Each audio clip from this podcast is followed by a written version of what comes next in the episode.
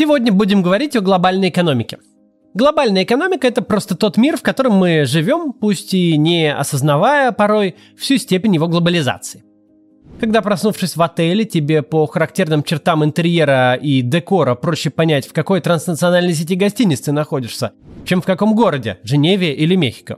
И пусть это тот мир, в котором мы живем, тот мир, который нам обеспечивает все те блага и недостижимые в истории человечества уровень потребления – тем не менее, все чаще мы слышим нападки на глобализацию и попытки как-то ее пресечь. Торговые войны, протекционизм, защита отечественного производителя, ограничение миграции, строительство стен, изоляция и импортозамещение. Нет такого политика-популиста, который не высказался бы в духе, что его страну кто-то грабит, куда-то утекают рабочие руки, падают под натиском конкурентов местные компании, иностранцы захватывают рынки, а наднациональные институты диктуют свои порядки. Но давайте сделаем шаг назад и начнем с теории.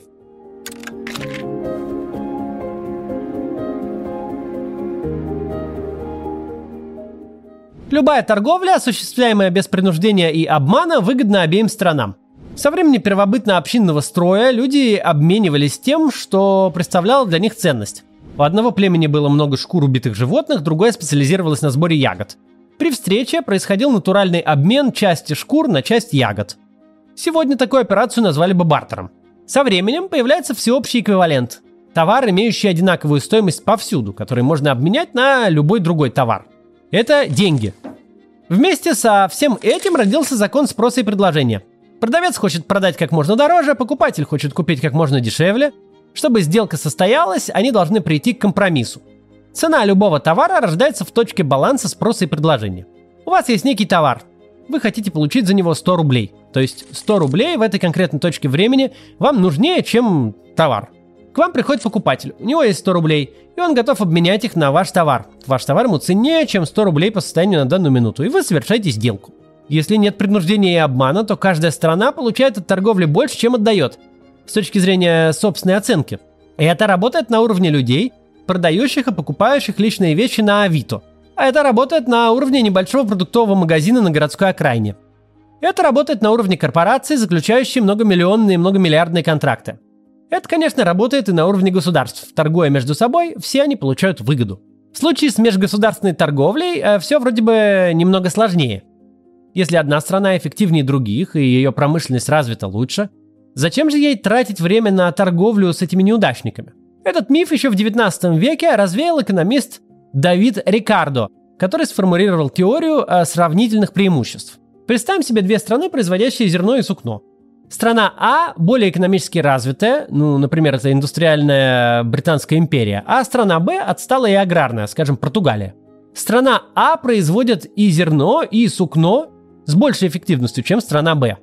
Один работник в ней производит 80 метров сукна и 25 килограмм зерна в, ней, в месяц. А в стране Б такой же работник производит за месяц лишь 30 метров сукна или 20 килограммов зерна. Потому что производство там развито хуже, и люди работают не на современном оборудовании, а на устаревшем. Допустим, что обе наши страны решают самостоятельно выпускать и зерно, и сукно. В каждой стране есть по 1000 работников. Из них 600 занимаются производством сукна, а 400 производством зерна.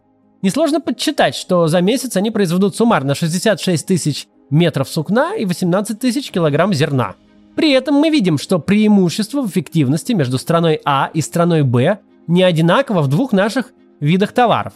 Страна Б сильно отстает в производстве сукна, но существенно меньше в производстве зерна. То есть она имеет сравнительное преимущество в этом направлении. Если каждая из стран сосредоточится на том товаре, где она имеет сравнительное преимущество, то суммарно за месяц будет произведено 80 тысяч метров сукна и 20 тысяч килограмм зерна – то есть товара станет больше, и в плюсе окажутся обе страны. При условии, что они находятся в хороших отношениях, не воюют, а занимаются торговлей. Этот принцип можно распространить на любое количество стран и на любое количество товаров. И при масштабировании получаемая всеми выгода будет становиться все больше. Конечно, теория сравнительных преимуществ – это вещь более-менее абстрактная. В реальной жизни все устроено намного сложнее. Труд людей стоит в разных странах не одинаково, и на стоимость производства влияет еще множество факторов.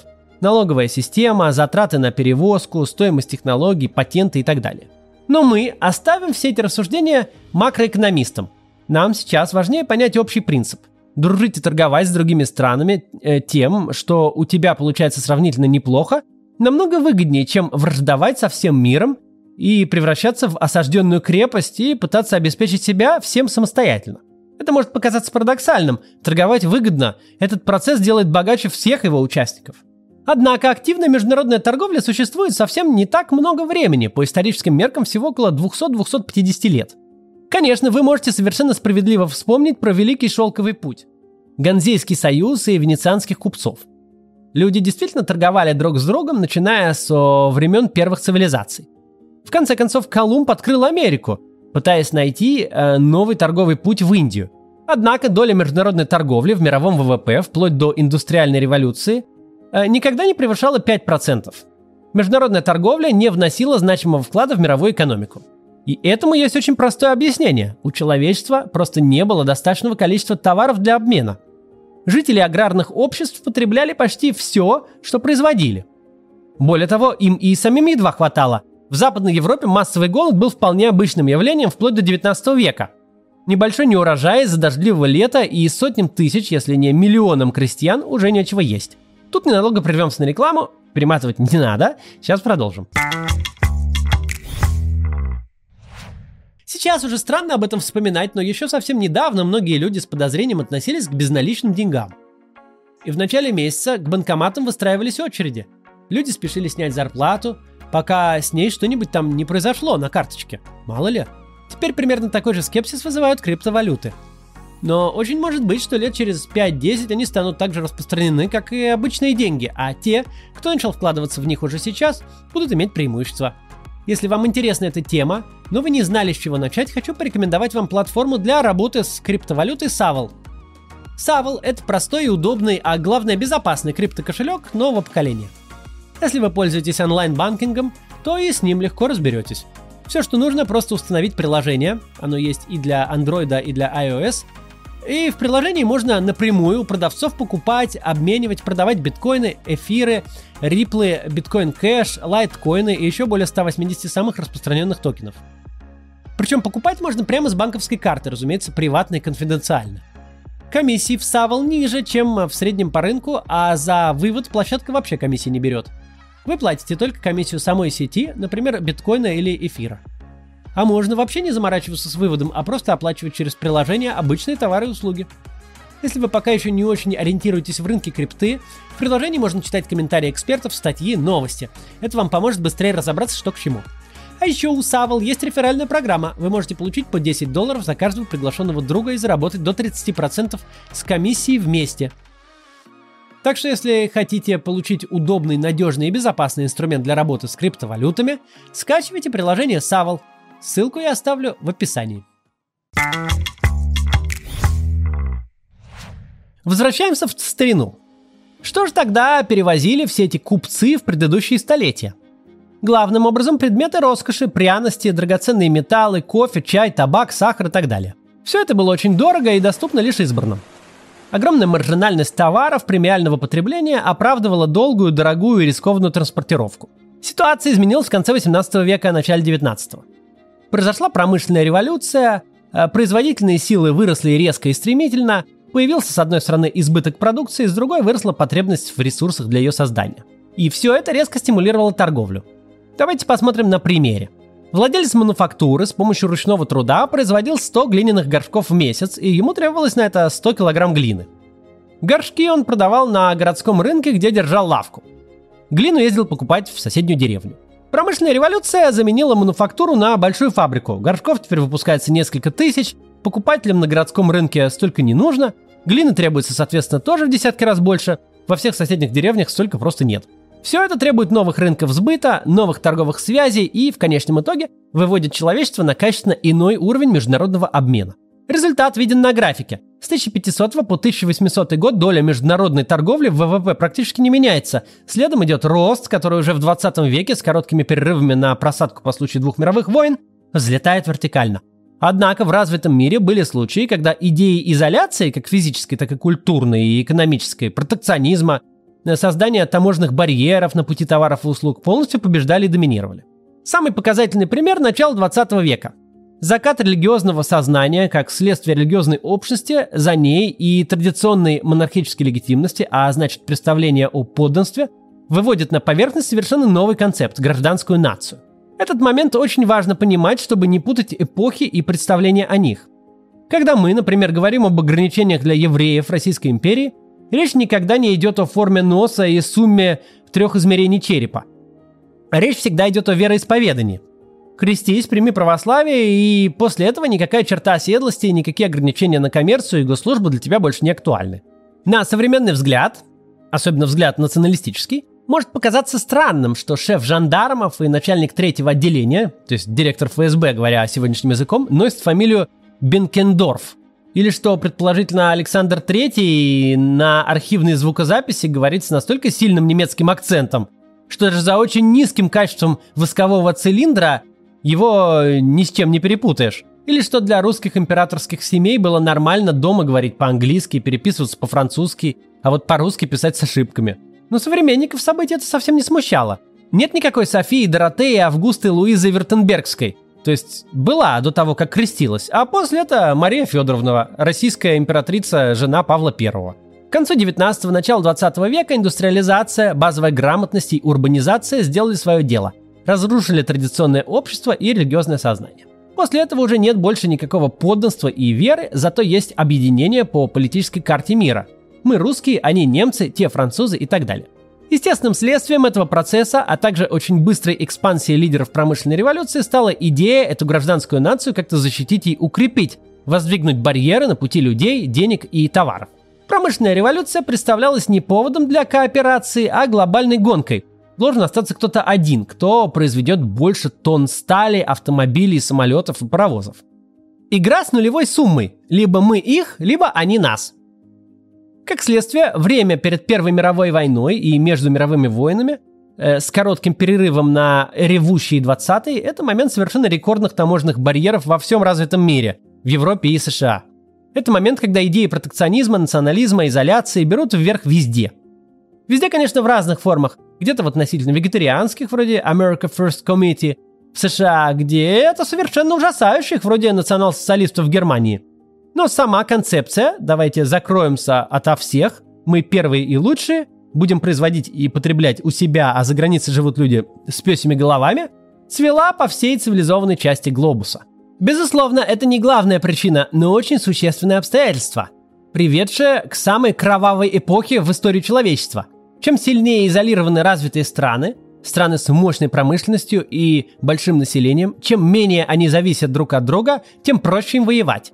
Важнейшим политическим итогом Второй мировой стало не только резкое падение таможенных барьеров, но создание организации, которая в будущем превратится в Евросоюз, Европейского объединения угля и стали. Оно с самого начала создавалось не столько из экономических соображений, сколько ради идеи намертво привязать сильнейшие европейские державы друг к другу, таким образом объединить их экономики, чтобы новая большая война стала невозможной.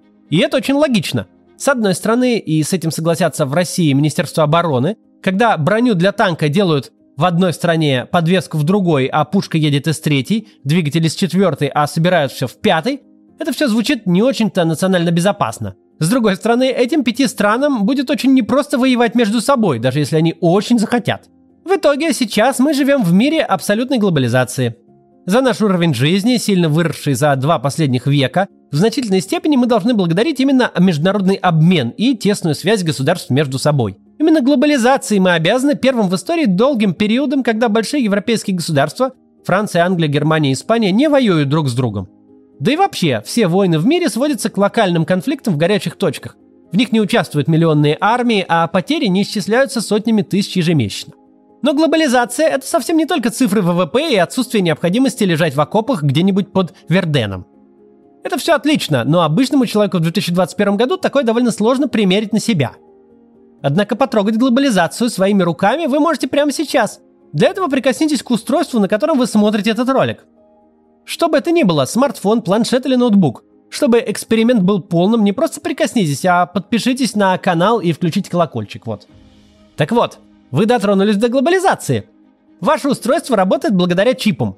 Эти чипы сделала, скорее всего, компания Broadcom – если у вас есть ноутбук, телевизор, игровая консоль, мобильный телефон, планшет, автоматическая стиральная машина и посудомойка, значит вы клиент Broadcom. Их продукцию используют буквально все бренды, о которых вы когда-либо что-то слышали. От Apple или Mercedes до Zoom. Бродком качает вам котиков, замеряет минуты до готовности каши и километры на оставшемся бензине. Итак, американская компания Broadcom, контролируемая сингапурским собственником, производит на мощностях немецкой фабрики американского производителя полупроводниковых микросхем Global Foundries, принадлежащего правительству Абу-Даби, микрочип на лицензированных ядрах британского разработчика ARM, контролируемого японской корпорацией SoftBank. Чип поступает в распоряжение одного из стратегических партнеров Broadcom, корейской Samsung, которая руками тайваньского Foxconn распаяет его на готовую плату и отправит в Калужскую область, где его вмонтируют в стиральную машину. Внимание, вопрос! Чей национальный продукт вот эта стиральная машина на выходе? Когда лишь один ее компонент дважды огибает земной шар. Ответ на этот вопрос быстро приведет вас к очевидному выводу – Весь наш сегодняшний мир, любой высокотехнологичный продукт, сам образ жизни – это достижение человечества в целом, созданное международной кооперацией. Любое наступление на эту кооперацию, какими бы красивыми лозунгами оно ни прикрывалось, это путь в каменный век. iPhone нельзя замкнуто сделать внутри одной экономики, даже такой мощной, как американская. Все эти громкие проекты по созданию российского iPhone целиком из отечественных компонентов в рамках импортозамещения – это всего лишь громкие слова – в лучшем случае для навешивания лапши на уши избирателям, а в худшем для распила бюджетных средств. Все это очень четко показывает нам бесперспективность и ошибочность внешней политики путинской России. В ситуации, когда буквально все развитые страны настолько тесно связаны между собой, когда их кооперация и торговля позволяет создавать множество товаров и делает друг друга богаче, не может быть ничего глупее, чем ради каких-то мифических геополитических целей, ради воображаемого величия ссориться со всеми и добровольно превращаться в изгоя. Но самое обидное, что это даже не имеет никакого результата. Величие не прибавляется, а ровно наоборот. Единственная страна, которой становится от этого всего хуже, это сама Россия. Политики, которые этого не понимают, не должны руководить нашей страной. Именно глобализация создала мир, в котором мы с вами живем. Вашему прапрадеду, живущему 150-200 лет назад, этот мир показался бы нереалистичным, однако он существует. И он намного благополучнее, безопаснее и успешнее, чем когда бы то ни было до глобализации. За что мы ей и благодарны. До завтра.